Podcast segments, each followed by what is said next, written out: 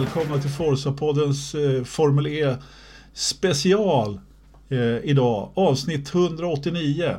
Och eh, vi tänkte att vi skulle köra lite, lite Formel E separat ifrån vårt vanliga eh, format. Så att, eh, vad, vad säger du om det Kristoffer? Har du laddat hårt? Ja, alltså jag försökte ju snacka FI här i måndags men eh, vår goda vän Jakob så slog vi ner hela vår diskussion så vi tänkte väl att vi kör vår... vi kör helt enkelt utan honom och istället har vi tagit in en, en expert kan vi säga om Formel E. Nämligen... Ja men eller hur, välkommen Alex Danielsson. Ja vad snällt, tackar. Eh, Storvetras... Istället för Tärnström, är det det jag vi, vi kommer till Tärnström. Istället... Det är ett rejält uppköp i så fall. det vet vi allihopa. Storvretas franskklammare har jag hört talas om, eller? Okej, okay. ja det är möjligt. Storvreta bor jag i alla fall. Ja, men jag menar det. Och eh, du är född i Östersund va? Eller kommer ja. från Östersund ursprungligen. Och eh, visst yes. hade du en liten karriär som skidåkare från början? Ja, liten. Vad kan den ha varit? Jag började tävla 15 och slut, eller 5 och slutade när jag var 20, så 15 år. Ja, det var, var inte så liten då. Nej, det var väl hela mitt uh, första liv. Ja, typ. precis. Och sen så surfade du in på forzamotorsport.se och skickade ett meddelande till, till oss eh, när du var 16 bast. Det, det kommer jag ihåg.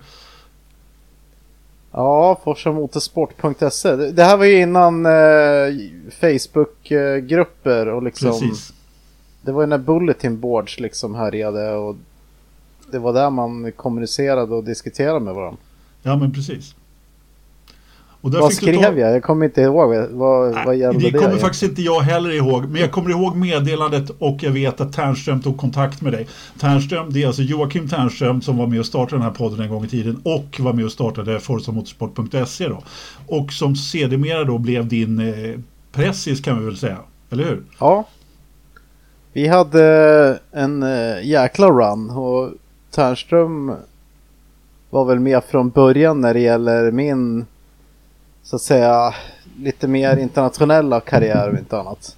Ja, just det. Och eh, det var en väldigt kul tid. Så då var vi unga män tillsammans som de, de säger i Inception.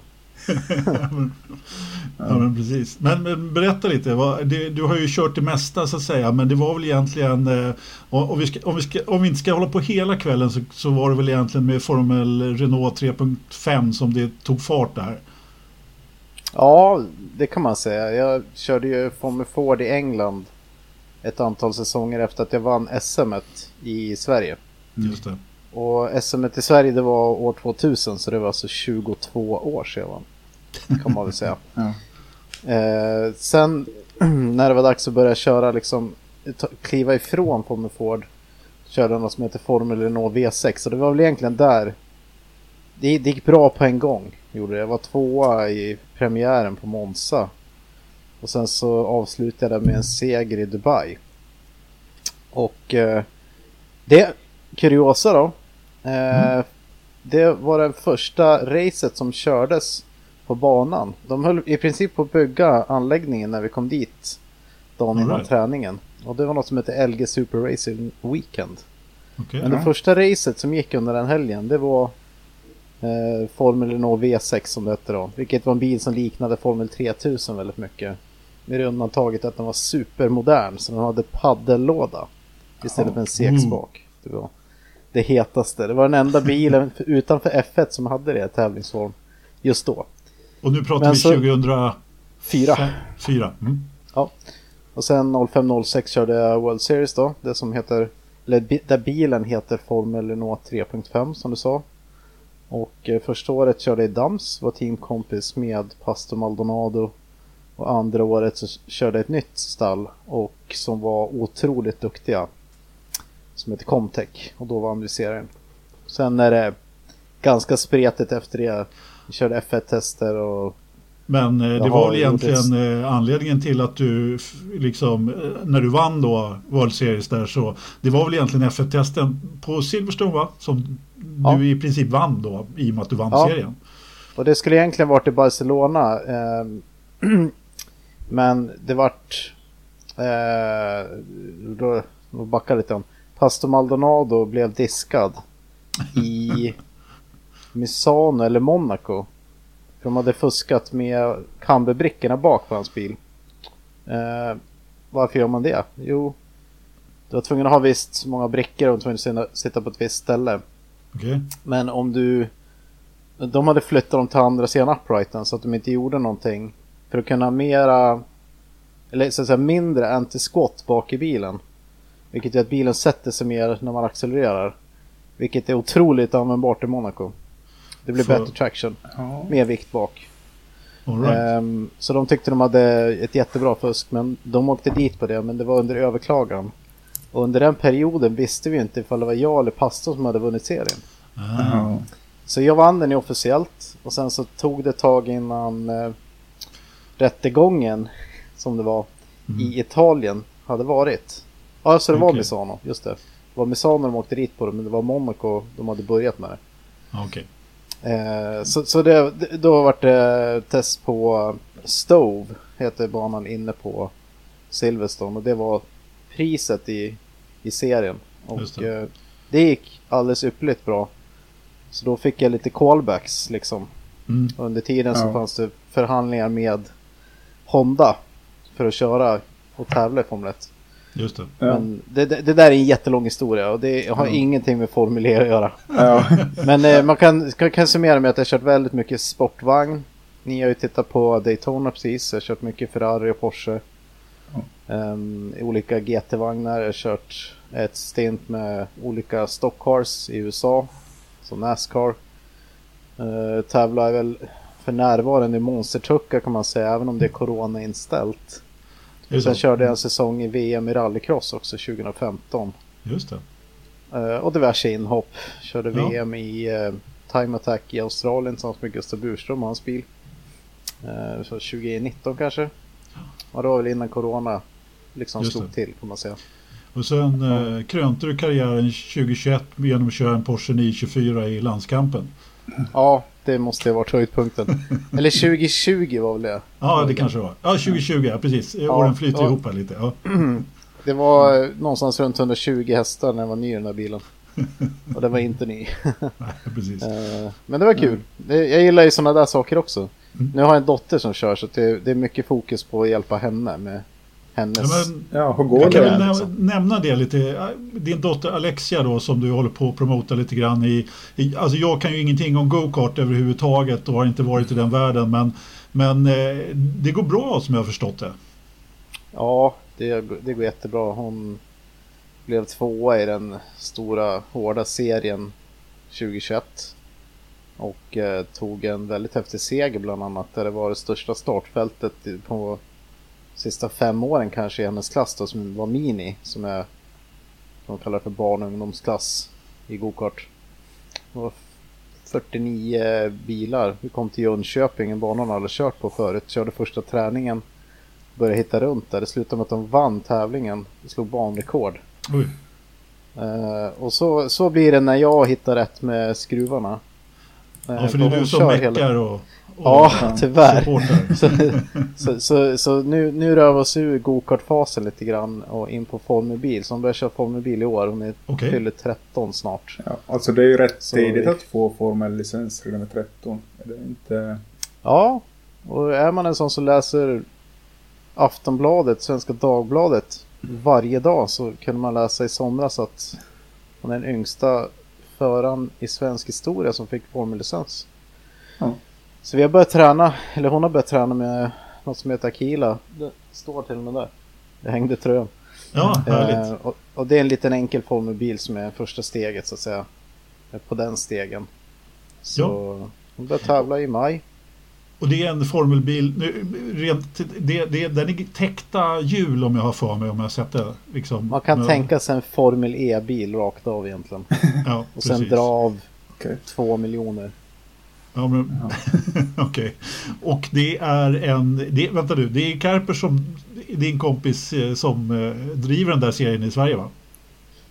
Kan man säga. Jag, jag har tagit en roll där jag hjälper till. Mm. Egentligen nu. Karpic är så himla duktig. Och sen är det ju entusiastisk hjälp från eh, fabriken som bygger bilarna som ligger i södra Danmark också. Alltså Akila själva så att säga. Mm. Så man har ju en, man har en tillverkare, man har en promotor.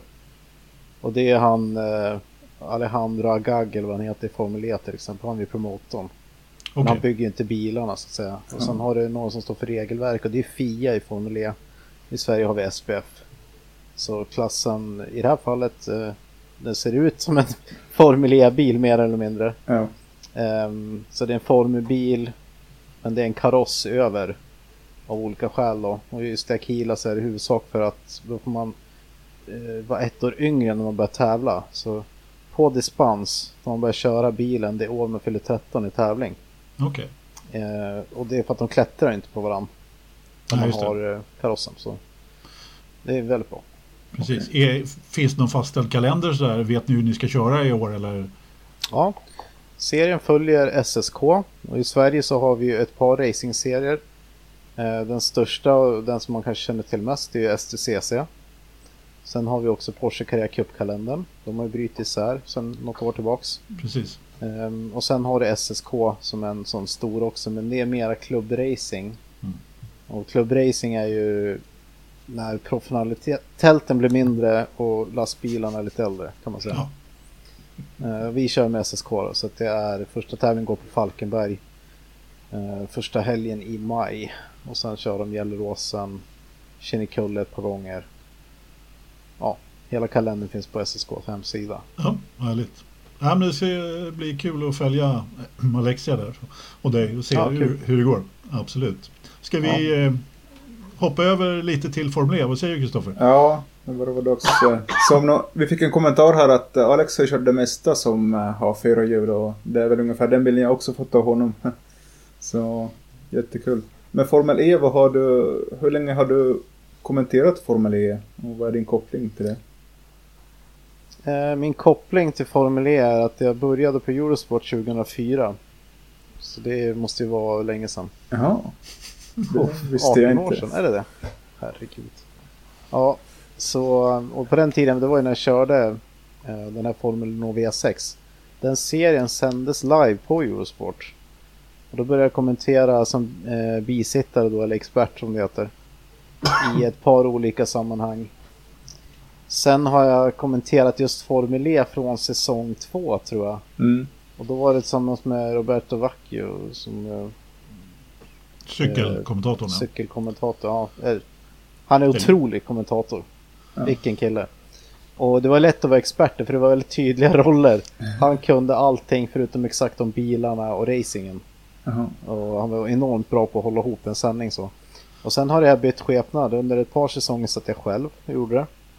Eh, och under en halv säsong i alla fall så satt jag med Karpers faktiskt. Och det var också väldigt bra. Nu är det en kille som heter Peter Dahlbom. Som gör mycket annan kommentering på Eurosport och sen så är det Paul. Eh, och Peter och Paul de alternerar varannan helg i regel och så gör jag varje helg.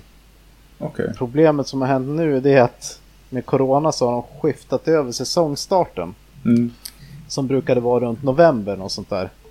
Och eh, poängen med Formel E ursprungligen var att du skulle kunna få in väl etablerade förare utan att störa deras övriga karriär. Ja.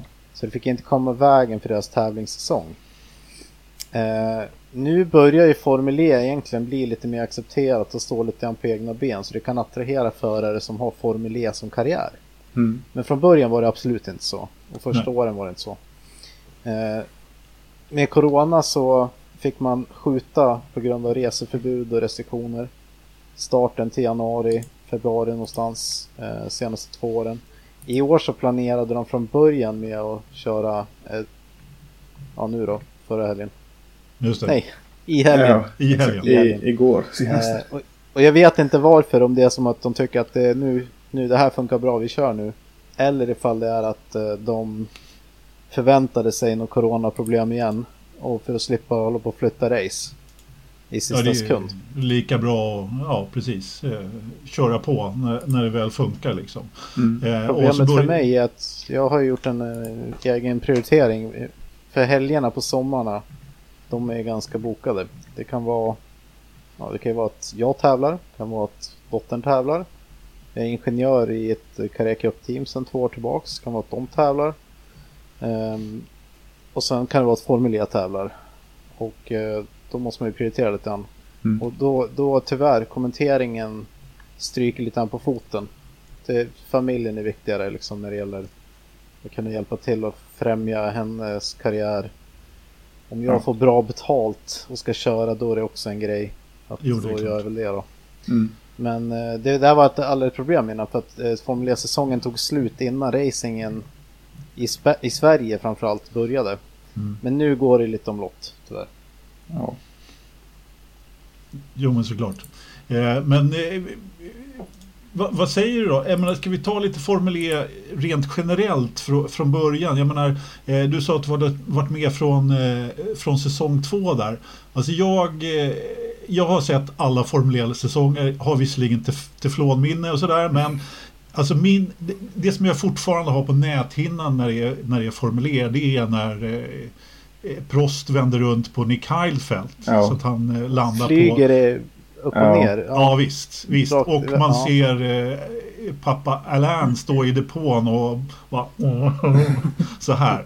Men ja, det har, det har ju runnit lite vatten under broarna sedan dess kan man väl säga. Eh, nu ska vi se om jag kommer ihåg rätt. Det var eh, Piqué Junior som vann första året här för mig.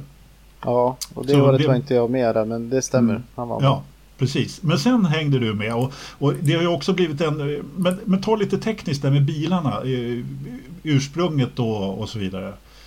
Ja, um, jag menar okej. Okay. Kom ihåg nu att jag har kommenterat det här, mycket riktigt. Mm. Teflonminne var ett ord som du använde, det passar bra på mig också.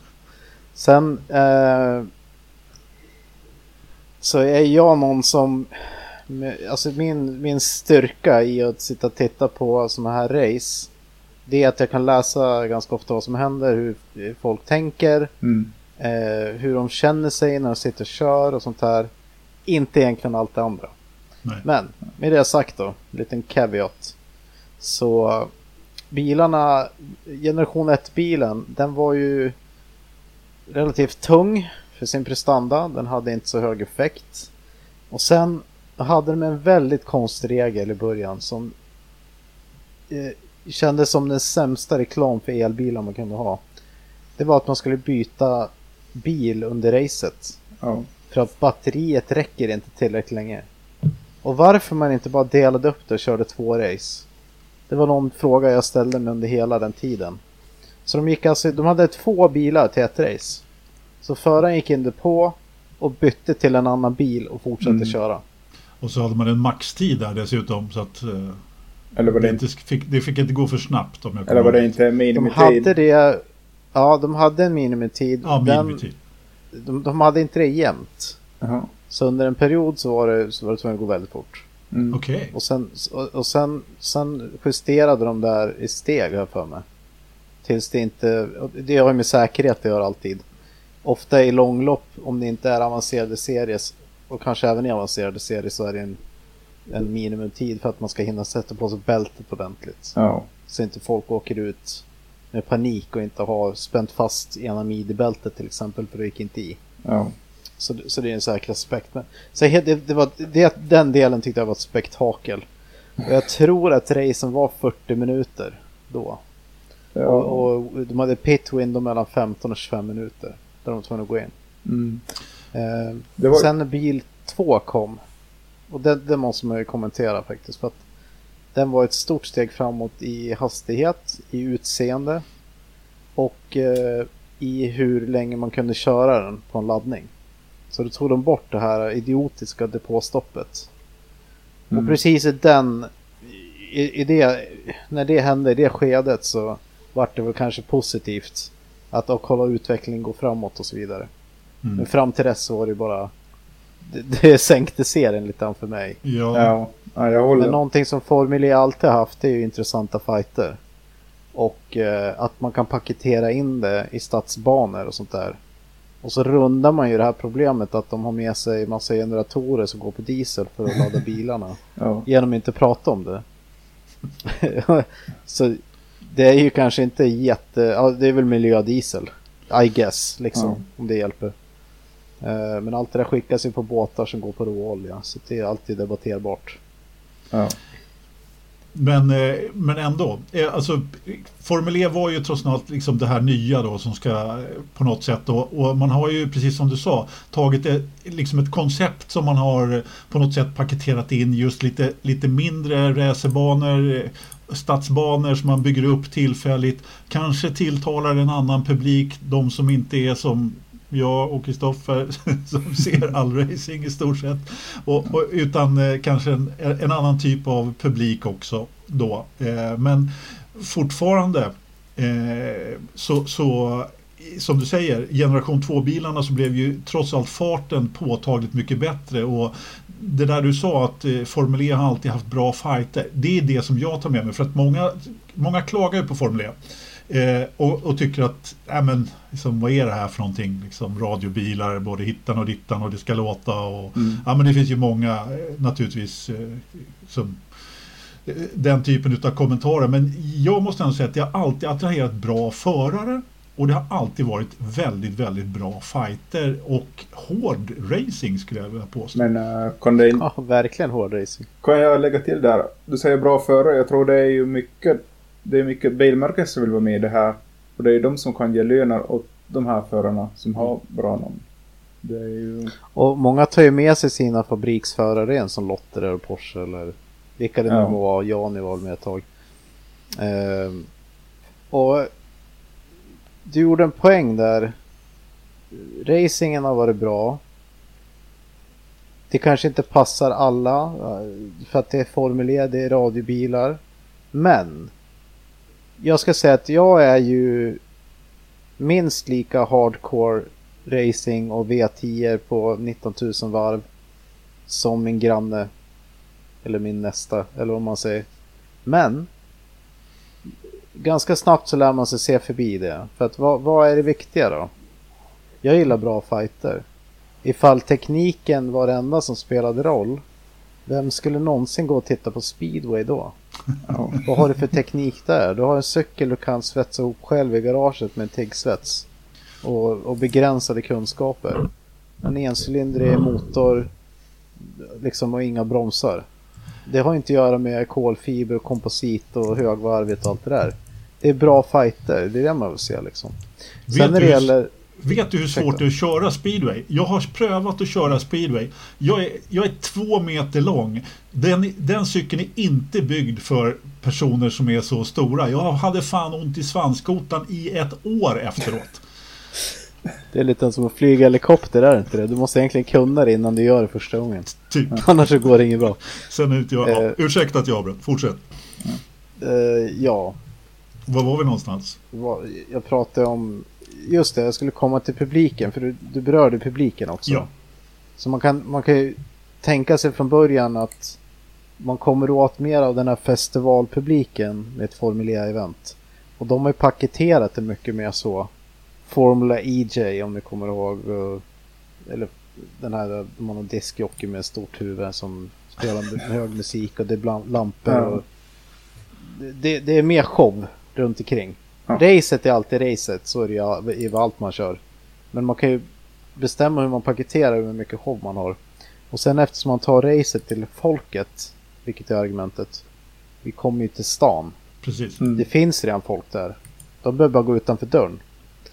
Och då når man en publik som annars inte skulle vara intresserad av motorsport. För de skulle inte åka vet, 30 mil ut på landsbygden till Magnikor och, och titta på racet. Men de kan gå utanför dörren när de kommer till stan. Och då kanske det i sin tur gör att, ja men här var ju jättekul, vi kanske ska åka till Monza och kolla. Eller Imola eller på, liksom Benoit. Mm. Och så jag tror inte det finns något negativt med det. Jag tror att man kanske öppnar ögonen för att uh, racing är ju en kul dag utomhus liksom. Om mm. inte annat. Ja, jo, men det så... blir mer som en liten eh, liksom en happening i stan, en festival precis som du säger. Ja. Ab absolut, absolut. Och de ändrar ju ganska också... nyligen till att uh, liksom köra träning, kval och race allt på samma dag. Så det intygar ju bara att man vill få undan allt. Liksom att det ska vara en endagsevent. Det är ju den bilden man får av Formel mm. Ja, men lite förutom, mer kompakt. förutom när de kör två race. Ja, exakt. exakt. Och i år så är det ju 16 race och det är 10 helger. Ja, mm. exakt. Så nästa race i Mexiko är en sån där endagare. Ja. Just det. Men det är väl ändå så att, eh, jag måste ändå säga det att, eh, alltså jag gillar ju, jag har ju tittat mycket på DTM tidigare och så vidare. De har också alltid kört det här med, med två, två lopp på helgen och så vidare. Jag tycker det passar den här typen av racing också ganska bra. Eh, just att, jag, menar, jag har, tror jag aldrig har sett ett Formel E-kval faktiskt. Just i år så har de ju då roddat till kvalen lite grann så att med shootouts och grejer då och så vidare. Men det har aldrig varit intressant egentligen tycker jag med kvalen utan det är ju racen som man tittar på det sättet. Eh, så. Ja, och det är ju samma där. De gick igenom ett antal olika versioner av kvalupplägg precis som man gjort i F1 genom åren. Och, mm. um, jag tyckte det var väldigt spännande när Felix körde. För han var en stark kvalare. Och han kunde ju ofta ta pole position. Och ibland så kunde han drämma till med några varv från helvetet liksom. Och var en halv sekund före tvåan. Det hände ju. Och... Um, förutom, alltså när han inte är med då, eller när vi inte har någon svensk med, då blir inte kval lika roliga för du har ju ingen Nej. egentligen att heja på. Nej. Eh, så då, då är det lätt att skippa sådana pass. I år så tyckte jag det var spännande att se det här de har gjort det. De har synkat upp en film från den som ligger 10 var 10 sekunder framför dig mm. på banan i de här duellerna. Och lägger dem bredvid varandra. Det är intressant teknik. Eh, det jag kunde komma fram till, nu fick inte vi se, vi fick inte sända det för det var ju snooker tyvärr. Ja. Som det alltid är. och det, det tar ju... Oh. Ja, ja. Det, det ligger, snooker ligger alltid inom motorsport av någon anledning. Och, så, men vi tittade, jag och Peter som kommenterade, vi satt och tittade på, på det ändå då, men det var inte i sändning. Ja.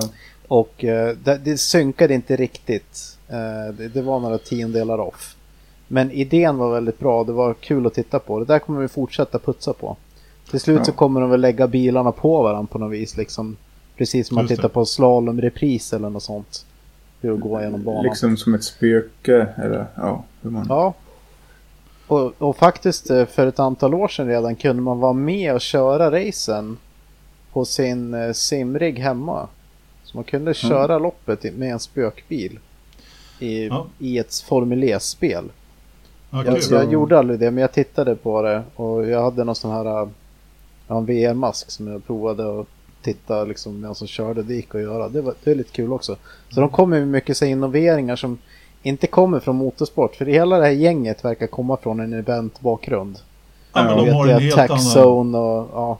De tänker på helt annorlunda sätt, så är det. Men ja. det här med, med Ghost Car, det är ganska intressant för att det, det kör de ju med i iRacing. Just det här att man kan eh, som åskådare vara med och köra och då kan man ju också mäta sina krafter eh, på ett ja. annat sätt lite grann. Så det, det, är ju oerhört eh, spännande faktiskt. Men jag måste bara fråga Tveklöst så kommer ju, ursäkta, ja. det är på väg ditåt. Ja, ja, men helt klart. Men helt klart, helt klart. är det bara jag som tycker att Formel E försöker inrikta sig till en yngre publik? Eller? Vad, liksom... Ja men alltså åtminstone nytt va? Eller att det liksom är någonting ja, annat. Ja, en ny publik kanske. Liksom med fanboost och ja. sådana här grejer. Jag vet inte om det är just en, en ny publik, eller en yngre publik. Mm. Jag menar, om man tänker Super Mario Kart liksom och halka runt på bananskal och ta ja. lådor och sånt här. Det gjorde ju jag när jag var liten, så det, jag är ja. inte jätteung längre, jag är ju 40. Nej, exakt. Så jag kan ju uppskatta ja. sånt. Nej, det är sant. Ja, ska, vi ta, ska vi ta den på en gång då? Alltså vi har ju en grej och det är fanboost. Det vill säga att man får rösta på den föraren som man tycker är bäst så får den en, en extra eh, boost då under loppet. Eh, hur, hur länge det nu är. Ja. Det, det vet en du. raka. Ja, precis. Mm. Det, det, det, är en raka, det är en acceleration. Mm. Och sen så har vi då två tillfällen där man eh, då kan få den här, vad, heter, vad kallas den då? Alltså kan få, du måste ta den. Det är attack ja. mode. Attack mode, ja, och den, och den, tar du genom att köra i attack zone. Och i, i, tanken där är att det ska vara mellan två till fyra gånger per race. Och sen kan den vara olika lång. Så första racet nu i Riyadh, eller Diriyah, då var den då var det tre stycken på fredagsracet och två sådana på lördagsracet. Mm. Och det publicerar de precis innan start. Liksom. Okej, okay, så att det är inte, för jag har sett också att man har ändrat just det där lite grann och det är väl en av sakerna som jag då, om man får kalla mig som gammal racingfan som inte tillhör de här, den här yngre publiken, ja. kan tycka är lite sådär Ja men det kanske ska vara bestämt på förväg. Så. Eh. Ja, jag vet inte om det är för att eh, teamen inte ska hinna göra någon exakt strategi sådär. Men det, Så fort de får veta det så har de ett möte på fem minuter så har de, det är all strategi man behöver göra. För det är ändå inga depåstopp. Nej. Eh, sen, sen, är det ju här på ett sätt, du vet man, jag körde ju rallycross, då har de ju ett åkervarv man måste ta. Mm. Precis. Det kan man ju säga är lite liknande. Mm. För du kör en omväg och alla måste göra det. Och det är egentligen vad man gör i Formel E också med Attack Zone. Den skulle kunna vara det skulle kunna vara en sidogata eller någon avåkningsyta och göra den ännu längre. Det kanske skulle vara mer intressant. Skillnaden är väl här att eh, här kan man ju då när man ligger bra till inom citat liksom eh, när man inte har någon i ryggen så kan man ta den här för att jobba framåt utan man måste vara tänka lite taktiskt så att säga. Mm. Mm. Och ibland händer det att man missar det. Det var ju Verlaine då. Nej, ursäkta. Van Dorn Mm. som ledde loppet. Van Dorn och Nykter Frys som vann serien i fjol. De är teamkompisar i Merca Merca. Ja. Det finns Merca-bilar som inte är Merca-teamet. Men Merca Merca huvud Merca. Mercedes liksom. EQ Formula E team. Ja. de, de är teamkompisar där och de låg etta, tvåa. Det var van Dorn som ledde. Och han brände en sån här aktivering. Han tog sig inte hela vägen ut till sensorerna ordentligt, eller hur det var. Så att han fick göra en gång till då och tappade ledningen till nykter pris. Eh, så där vart det ju en faktor. Mm. Låt mig nämna en sak som vi inte riktigt... Det skulle vi egentligen prata om innan allt det här. Ja. När det gäller Formel E's utveckling. Formel E är ju ett VM nu. Från och med i fjol. Så Nykter Fris som vann. Han är den första världsmästaren i Formel E. Vi har inte så många VM i bilsport trots allt. Nej. Eh, och det gör ju i sin tur att man försöker höja statusen på det här. Framtiden går ditåt. Du var inte så intresserad av eh, el, eller go-kart sa du. Mm. Men nu, nu kommer även en el en elkartsklass på SM Ja. till exempel.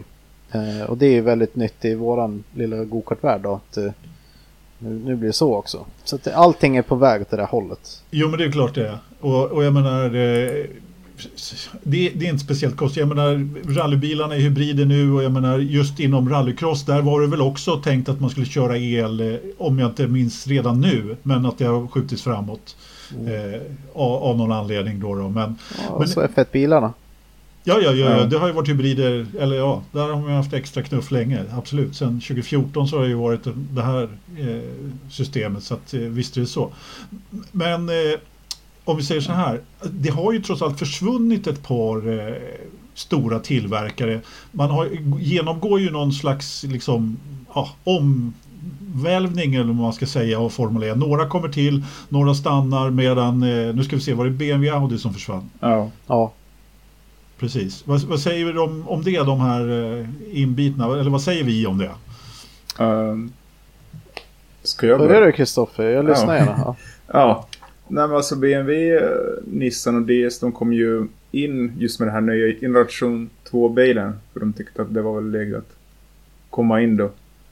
Så jag var ju lite förvånad över att eh, nu när generation 2-bilen tar slut, det är ju sista säsongen det här. Och det kommer ju en ny nästa säsong. När den nu börjar. Men att om Mercedes kör sin sista år. Att eh, det var ju Mercedes eh, högsta hönset där, vad heter han? Svensken. Ja, Som gick ut och sa att eh, han såg Formel E mer som en startup än någonting man ska satsa på långsiktigt. Och jag blev lite förvånad över det att eh, liksom en startup att man är med liksom nu men man måste ju ha ett långsiktigt mål med Formel E och, och det verkar vara lite svårt för för, för organisationen att motivera biltillverkarna vad det långsiktiga målet är om de drar sig ur nu. Speciellt när det kommer en ny generation av bilar också. men visst känns det väl som att eh, de ändå kommer att klara sig. Jag menar, det är ju det här med stora, Ola Källenius heter han. Exakt. Eh, det här med stora tillverkare, det har ju varit fram och tillbaka i Formel 1 också, med på gott och på ont lite grann. Men vi har ju trots allt några stall i Formel E som, som ändå klarar sig hyfsat bra. Eh, Mm. Som inte är fabriksstall och det är väl på något sätt man måste ju ha en bas, en grund att gå ifrån där.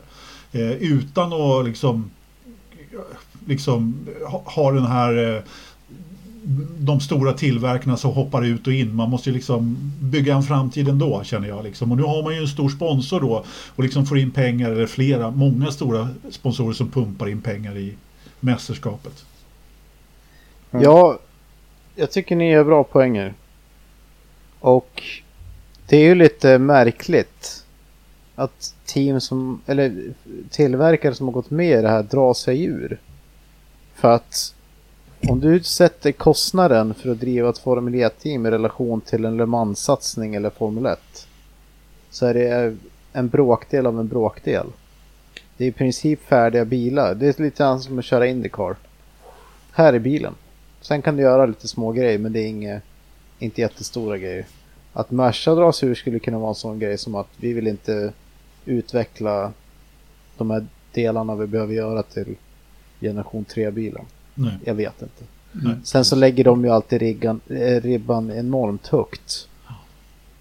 Ja. jo, och, det är eh, klart. Och, och de det... vann ju förra året dessutom och det ser ja, ju det... hyfsat ut i år också. Och det här med... Det var ju fullständigt dominant skulle man säga. Det här med att lägga ribban högt, det tror jag var att uh, alla biltillverkare vill gå, vill gå in i ett mästerskap där de kan kontrollera att de vinner. Och det tror jag Formel E har haft lite problem med för det speciellt det gamla kvalsystemet där de bäst placerade blev fick liksom ett under liksom medvetet placerades sämre i nästa kval för att liksom hålla det spännande in i sista loppet. Att eh, som motortillverkare vill du ju kunna påverka dina prestationer, inte att din startposition går in i tombolan och ja, det blir lite... Men det finns ju serier med straffvikt och sen har du BOP i alla GT-serier. Så ja, ja jag tror inte att det är... När man tar beslut om man ska vara med i serien eller inte så tror jag inte att man hänger upp sig 100% på den regeln. Sen är det mm. bra att de tog bort den. För nu är den effektivt borta. Mm. Mm. Nu är det ju lika för alla i kvalet. Ja. Men du nämnde någonting där. Eh, det är inte så mycket man får göra med bilen säger du. Jag menar, det är ju trots allt, eh, vad är det? Det är ganska smala, hyfsat mönstrade däck som gör att man inte ska ha jättebra grepp också. Och sen ska de funka i blött. Precis, samma däck i, i torrt och blött. Vilket ju men, men, men, som också gör då att det blir en ganska ja, att det blir den här lite bra racingen som vi pratade om tidigare. Men mm. har du koll på ungefär vad man får ändra? Nej, de bygger växellåda och diff-grejer. Jag, ja. jag, vet faktiskt inte. Nej, ja. Jag har inte läst på om det. Det Nej, intresserar mig inte jättemycket. Nej men det är ju ändå ganska, alltså det är inte enhetsbilar men det är, eller ja det är enhetsbilar men ändå eh, väldigt små möjligheter till att justera så. Ja, den, det de gör verkar göra skillnad. Och sen är det någonting med hur de använder sin energi. Här verkar ju Merca få till det bra. Tittar man på tävlingen som var nu i helgen mm. så var det ju i princip fyra Merca-bilar som var bäst på det. Mm. Och det är de fyra Mercarna som är med. Men med det sagt så skiljer det inte jättemycket. Det skulle vara intressant att höra om ni får med till exempel Felix som har kört bilarna mm. mycket och framgångsrikt. Och höra vad hans tankar är och bytet från generation 1 till generation 2 och vad man tänker sig att generation 3 skulle innebära och sådana saker. Ja, vi hade, jag hade en lång intervju med Felix faktiskt, men av förklarliga skäl Aha. var det mest Indycar då. Ja, okej, okay, ja, nej, precis. Men det skulle vara intressant så. att höra hans tankar kring det i alla fall. Ja, ja det, det, håller jag definitivt med om. definitivt med om. Och som jag sagt så är det ju också ja, men många högprofilerade förare också. Och jag menar, det är klart att det gör ju skillnad naturligtvis. Eh, alltså, om vi tittar på första loppet här så åtminstone positivt som jag tyckte var ju alltså, Oliver Askew då som kom in som eh, halvsvensk får vi väl kalla honom ändå. Mm. Eh, med, med morföräldrar i Sverige i alla fall. Alltid något. Och, och körde ändå hyfsat bra. Nu hände det inte så jättemycket i första loppet. Det kanske var lite nervöst med, med eh, premiär och sådär. Jag vet inte. Vad säger du Alex? Vi försökte följa honom lite extra. Liksom. Sen tycker jag det är jättekul att se också det här att Kolla, Formel E skiljer sig ganska mycket från andra racingklasser. Men om du kör F1 och kommer in i Formel E kontra om du kör Indycar och kommer in i Formel E. Nu har vi två bra exempel med Askew och Giovanazzi. Mm. Så vill jag tro att det är oerhört mer likt att komma från en Indycar. Eh, det, är en stor skillnad också det att vi har egentligen väldigt få snabba kurvor. En snabb Mm. kurva i Formel E är inte jättesnabb. Om du Nej. jämför med F1 speciellt. Eh, Men hur bilarna rör sig påminner mer om en Indycar och hur de får ratta dem. Okej. Sitter du och kör en F1-bil på det viset då blir det inget bra. Och Giovanazzi han var ju sämst hela helgen. Man blir ju Alltså- kraftigt besviken. Men då är det också så att vissa förare är bra på att anpassa sig. Felix till exempel. Han är ju... Han, han slår sig inte på bröstet. Det är inte en sån kille. Om han har gjort en miss då säger han det väldigt tydligt i intervjun efteråt att jag gjorde den här missen, det var mitt fel. Och det måste man ju 100% respektera för det är han i princip ensam om. Han fick aldrig en kopia på den här boken med ursäkterna som alla pratar om. Eh, men som teamchef, om du har ett GT-team, Formel E-team, Indycar-team, vad det än är. Så om du har Felix i bilen så vet du att det finns chans att vi vinner. Ja. Ifall, precis som min dotter i kart nu.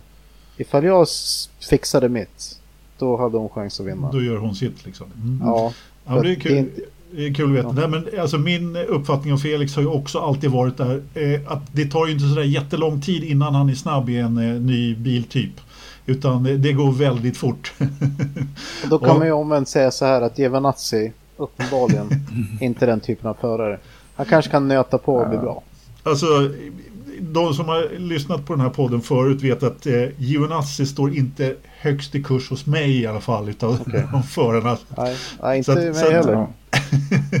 Nej men, Men eh, jag, jag har inte talat upp honom, men det, det, jag var inte sådär jätteförvånad. Men, men nej, vi ska inte prata skit om honom. Det, Nej, nej, men Oliver Askew, det var därför. ja, precis. Så han, exakt. han kom in och blixtrade till lite grann här och var. Och jag tyckte han gjorde en väldigt bra, Ja. bra helg. Mm. Sen, sen är det ju jämnt i den här serien. Och det är många aspekter att hålla rätt på. Giovanazzi fick till exempel slut på ström. Eh, typ han var i princip sist eller sist och sen fick slut på ström också. mm. Ska vi, ska vi dra det där med, med energin också? För att det är en sak som jag kanske sådär, som jag har lite emot Formel E. Det är ju att så fort det blir en Safety Car, nu har de ändrat det till i år så de lägger på tid då istället för att dra bort eh, energi. Men jag är ju sådär så att jag kanske, då kanske man skulle vilja se att de kan köra fullt ös. Men det är ju trots allt, man vill ju ha in den här energibesparingsracingen i Formel E på ett eller annat sätt. Eh, har jag förstått då. Men, och det, det är kanske min sto, mitt stora problem med Formel E, just det här att när det väl blir en Safety Car eh, och de kanske skulle kunna få ladda på lite mer. Eh, nej, då tar man bort det momentet. Jag vet inte vad du säger om det. Ja, som du sa så har de ändrat reglerna till i år. Så den nya regeln är att istället för att man drar bort visst mycket effekt per minut så lägger man till 45 sekunder fullgasracing per minut per avslutad minut safety car. Så om det är två minuter safety car så lägger man på en minut och 30 sekunder racing. Mm. Är det 2 minuter och 58 sekunder safety car så är det fortfarande 1 minut och 30 sekunder racing. Ja. Och det, det kändes ju som en, ja men vad kul, det, prova det liksom. Då kanske slipper att folk går i mål under safety car framförallt vore bra. Mm. Eh, som kan bli, eh, som alltid är tråkigt när det blir och det ställer till det i Formel 1 också för då börjar man pusha och se till som inte går i mål Mm.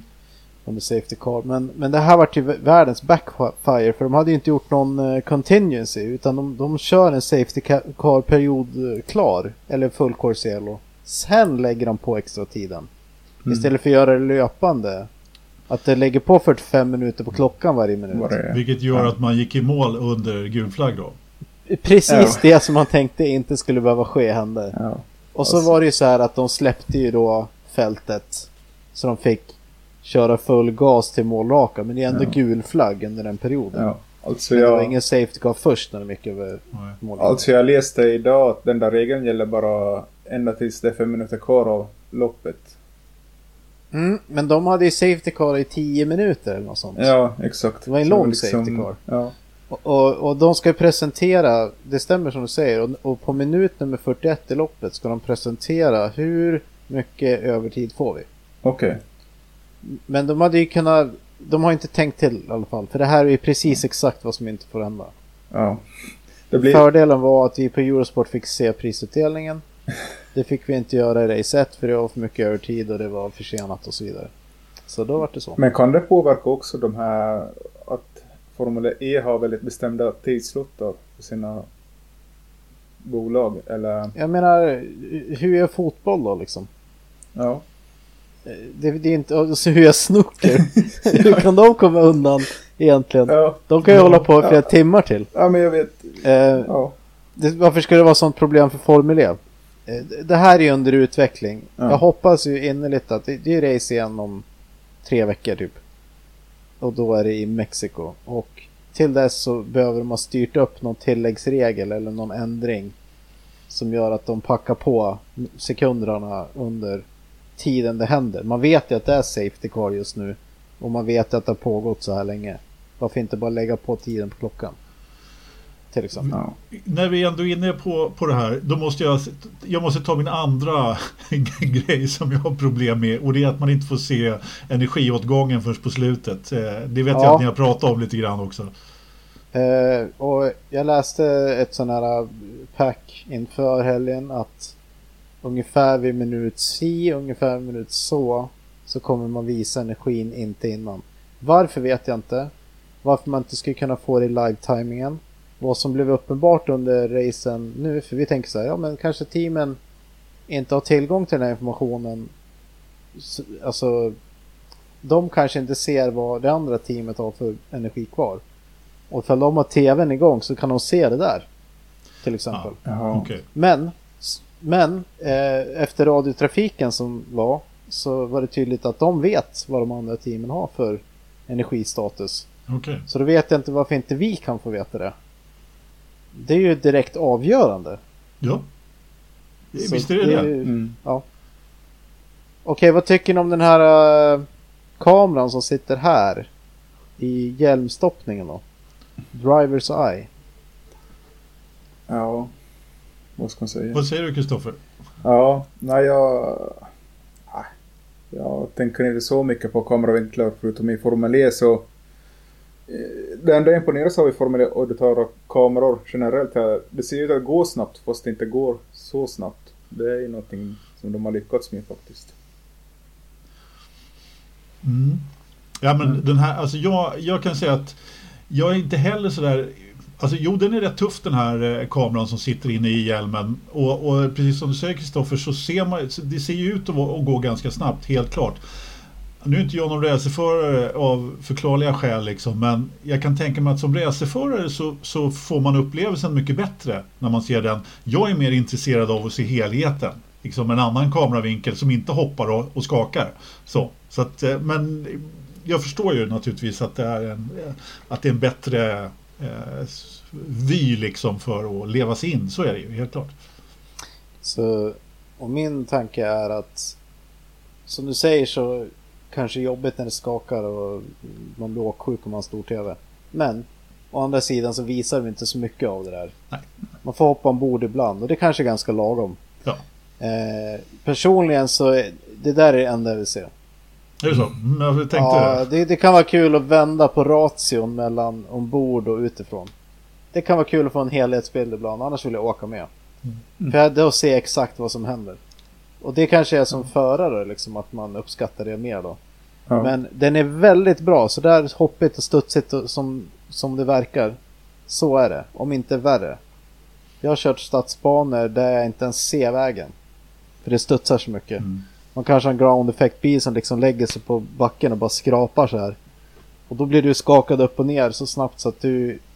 Det, är inte, det finns ingen frekvens som Nej. följer någon form av mönster att du hinner med. Utan den, den skakar bara dig upp och ner. Som är någon form av milkshake liksom. Och eh, så du ser inte vart du... En gång skulle jag justera broms, det var i Bilbao faktiskt. Man hade en temporär stadsbana. Du kommer på rakan där, skulle passa på att justera bromsvågen. Och slår av tändningen. För att det studsar så mycket så jag försöker ta ratten där nere och sen är tändningen en bra bit över liksom, alltså två decimeter. Det studsar så mycket så jag slår av tändningen mitt på rakan. Och det tar en stund innan jag ens fattar vad som händer. Liksom. Eh, så studsigt är det. Ja. Och jag, därför uppskattar jag att se hur de får slita. Och sen är det här också. När man tittar på en sån här kamera som sitter ovanför eh, bågen eller luftintaget på en F1-bil. Som visar en bra översikt. Då ser man inte vad föraren ser. Du sitter väldigt mycket lägre än det. Mm. Och det är alltid visst många rader armkorräcke för att täcka en bilhöjd. När du har de där kamerorna i Monaco eller någonting. Då ser de över armkott. Så du ser ofta igenom kurvorna på den kameran. När du sitter i bilen så ser du bara muren och att vägen svänger. Du ser sällan igenom kurvan på en stadsbana. Men det här, är ju, helt blind. det här är ju den stora skillnaden mellan dig som är riktig racerförare och oss som är soff-racerförare. För vi kan ju se den här övergripande och sen klaga på att föraren inte gjorde som vi tyckte att han skulle göra. Eftersom, vad fan det såg du väl, men ja.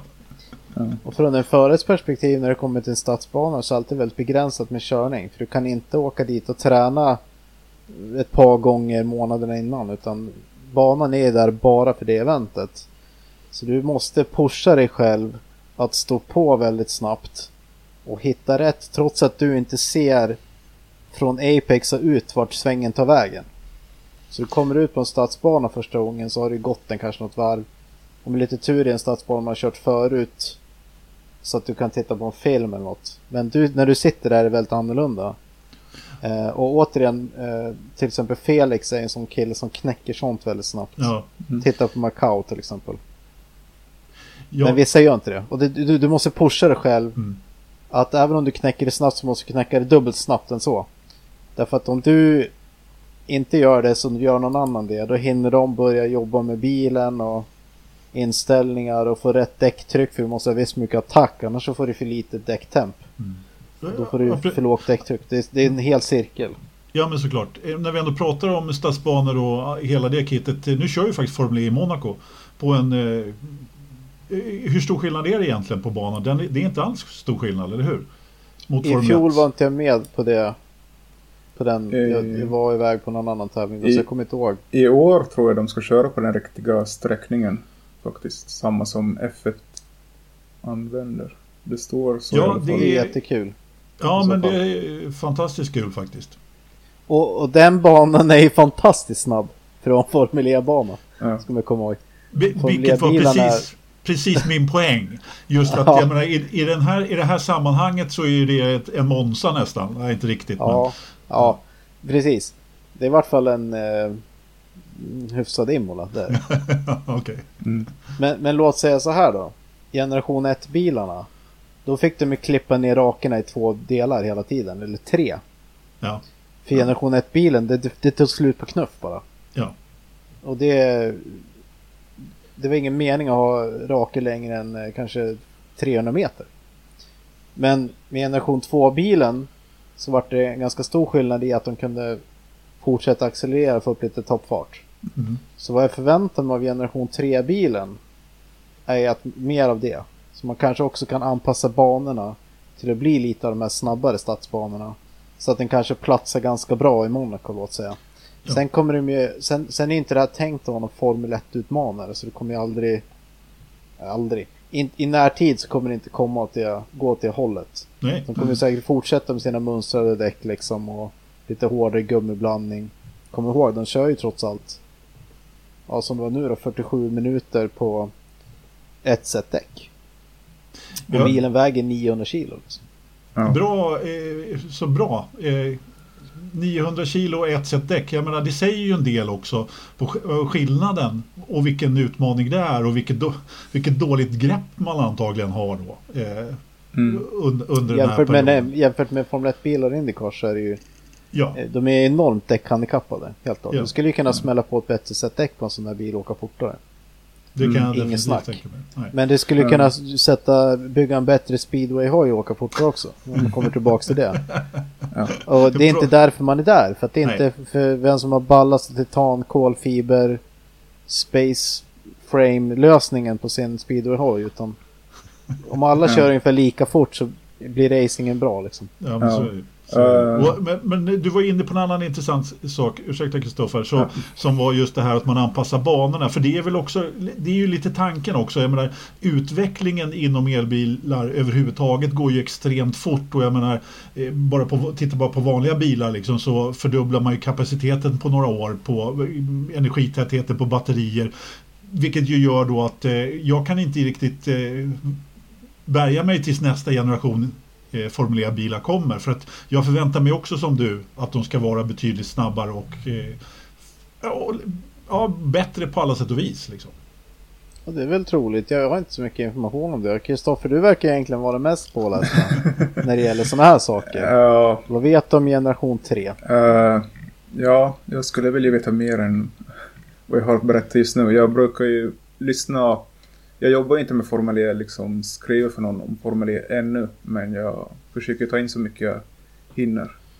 När det inte tar tid och annat. Men eh, jag tänkte istället komma tillbaks till gårdagen. I slutet där så blev det lite tacklingar mellan bilar. Som ni Mm. kommer ihåg.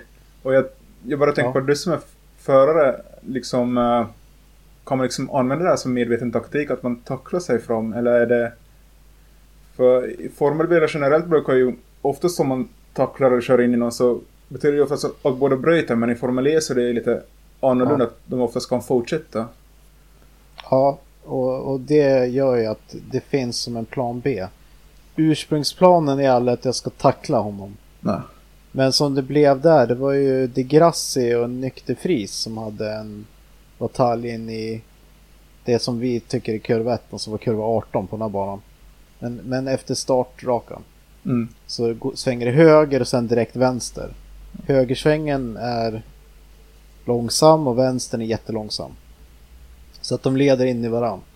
Och då var det så att... Vad var det nu? De Grassi ville köra om men gick på yttern. Och eh, Nick höll ut den och sen körde han av banan liksom Verstappen style Mm. kan man säga. Och De Grassi i det läget, helt korrekt enligt mig, körde bara in den på banan in i sidan på Nykterfris och flyttade på honom. Så flyttade på honom lagom mycket så han kunde smita förbi. Och det var ju inte De Grassis plan på väg in i svängen. Nej. Men när han blev uttryckt och det finns, ingen, det finns inte utrymme att stanna mer för att du, det svänger direkt. Så var det bara, ja men då kör på. Det var inte så här att han hade det som plan eller taktik eller att det ens var Det var inte ens plan B. Men det var det enda rätta att göra just då. Det var ju väldigt kul att se det. För jag tänkte exakt samma sak som han tänkte när han gjorde det. Okej. Att ja, då får det bli så här då. Liksom. Här har du din jävel. Vara... Han hade precis blivit avkörd. Ja. Så att man kan ju man kan argumentera en unsafe eh, entry på banan. Eftersom han var ju helt utanför banan och körde in och körde på en annan bil. Men jag tror att tävlingsledningen och deras advisors och allt det här såg samma sak att ja, men det där är det, är det enda rimliga. Liksom. Han blev avkörd. Han ska ha platsen. Var, alltså, det är inte jätteofta egentligen som domarna är med och, och bråkar. De kör, får köra ändå ganska hårt tycker jag. Det dök ju upp som en grej att de skulle reda ut det. Men sen kom det inget. Nej. Mm. Jag har inte hört någonting. Nu finns det jättebra system på Eurosport där de samlar information och man kan ju gå in på Alcamel Systems där och, och kika också Bulletin som man vill. Jag har inte gjort det men jag tror inte att det där blev någonting för det dök inte upp något. De tog Nej. upp det som att vi ska reda ut det. Eller det är noterat, stod det bara. Ja, Och sen blev det inget och det var det enda rimliga. Tyckte jag. Mm. Vad tyckte ni? Ja, jag har ju sett Formel 1 några säsonger och några lopp och jag reagerar ju alltid på det här liksom om någon krockar i väggen så kan de ändå fortsätta ganska ofta eller sånt. Och, ja. Det känns ju lite mer touring för mig än formelbil faktiskt att man kan liksom använda bilen till sådana här saker också. Att man är medveten om att bilen kommer hålla fast jag gör det här så därför kan jag göra den här manövern. Så Kom ihåg att det gick i typ i 35 km i timmen max. Också. Ja, exakt. Det är skillnad om man kör på varandra i väldigt hög fart. Ja, det är Ja, sant. men, det där är ju en poäng, för det går inte speciellt fort där. Vilket jag, jag hade, jag, jag köper det där alla dagar i veckan faktiskt. Den manövern. Jag tycker att när man alltid racear mellan väggarna som de gör i Formel E, i princip ja. alltid. Så gör inget att bilarna tar lite, att de kan stå ut med lite stryk liksom. Nej. Och en Indycar, du kanske hade klarat det där med en Indycar också, för det hade liksom tagit en del av framvingen, men de verkar vara byggd ganska solida på dem. Mm. Så det de är också helt gått. sjukt tåliga liksom. Felix ja. dammar in i däckstrave. Jag trodde att loppet var slut där. Det backar ut, kör vidare. Jaha. Ja, liksom. ja men ja. Tar, de har tagit lite höjd för det där. Ja. I F1 så har de ju bara rationaliserat bort och sagt att du kör inte på någonting. Nudda ja, inte någonting. Ja, exakt. Ja. Du, och, och, sen bara... när man har de här entypsbilarna som de även har i Indycar. Ja. Då kan man göra så. Ja, precis. Det är precis, precis. som att Pirelli, det är inget däckkrig. Bygg däcken så att de håller. Liksom. Ja, ja. exakt, exakt. Hörru, vi har hållit på att snacka en timme. Jag måste bara, en sista fråga. Eh, från mig i alla fall. Eh, Antonio Felix da Costa är ju gammal mästare i det här gamet. Han hade ingen vidare öppningshelg du. Nej. eh, och han, du vet. Jag vet inte hur ni rankar honom. Men jag tycker att han är... Jag vet inte. Jag tycker det var kul, kul för honom att han vann serien. Det kommer inte hända någon fler gånger. Nej, okej. Okay. Mm, bra, bra. Så känner jag. Hur känner mm. ni då? Nej, jag tycker att han är på något sätt en, en, en bra förare, men eh, jag tycker ändå att det var, han brukar ändå alltid vara med i toppen och slåss lite grann. Eller mm. toppen, men mm. liksom, han är alltid där framme. Jag blev förvånad över att det gick så pass dåligt som det gjorde nu i helgen. Men... Ja, vi, jag tror att alla vi tycker att han kanske inte nådde upp till sin fulla potential. Eller teamet Nej. kanske, du vet, ditten och datten. Det finns alltid hundra anledningar. Vid ett tillfälle så undrar om han inte hade någon form av... Det ser ut som om de inte de hade ställt in bilen på nio istället för tio åt honom. Mm. Typ. När han börjar sjunka bara. Mm. Han eh, är ju inte tråkigt. världens lättaste stallkamrat heller. Nej. Eh. Det har ju nästan ingen i den där serien. Nej, nej, men det är som vi har sagt många gånger förut här ikväll. Det, det är många bra. Sean Värn är väl som, om jag inte är helt ute och cyklar, som är hans eh, stallkompis.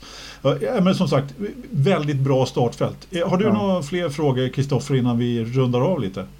Uh, nej, jag, jag mest sitter här och lyssnar. Det är inte varje dag vi får ha med en riktig racerförare som har lite annan synvinkel på det hela så det tycker jag är bra faktiskt. Men uh,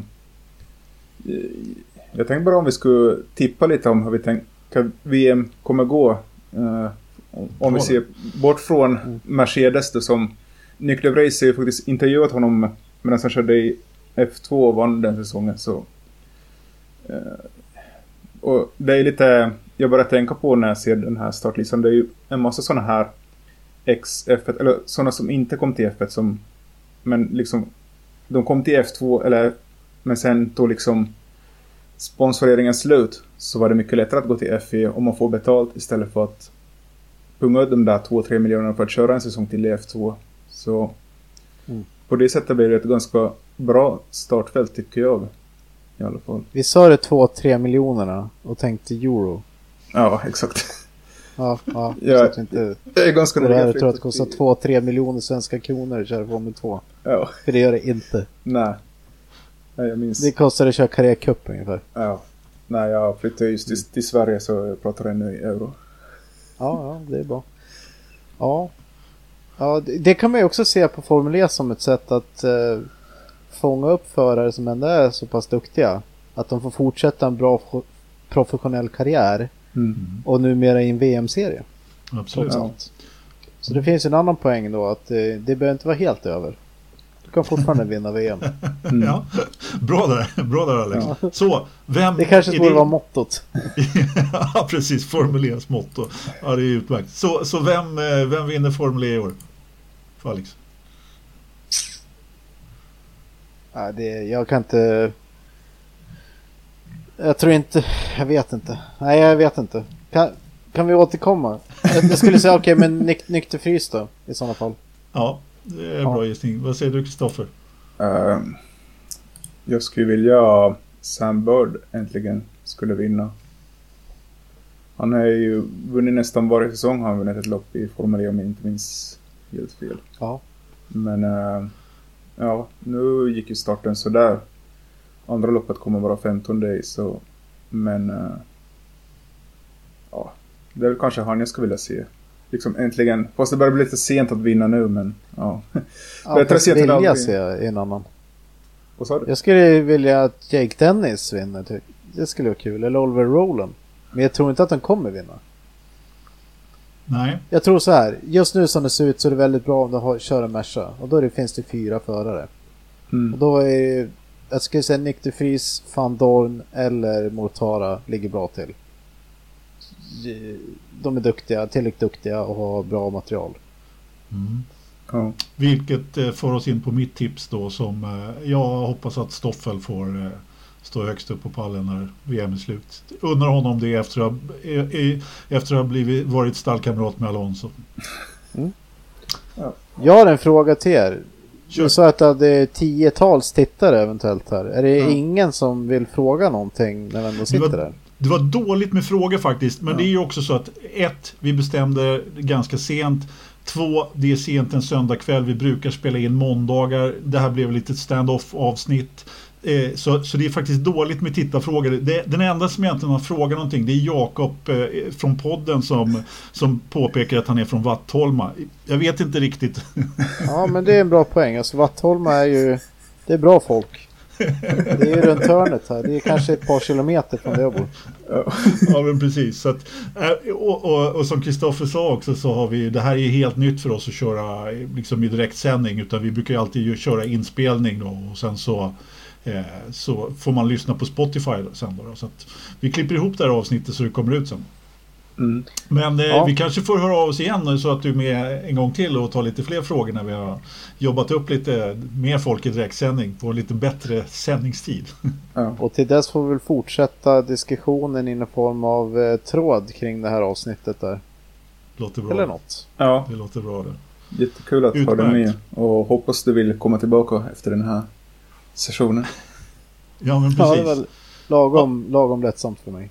Ja men Okej. härligt att du tycker det Alex. Härligt. Ja men vi tackar för eh, medverkan och eh, eventuella tittare och jag vet att det finns lyssnare i alla fall. Så att, eh, ha det bra. Ja, ha det bra Alex. Detsamma. Hejdå. Oviss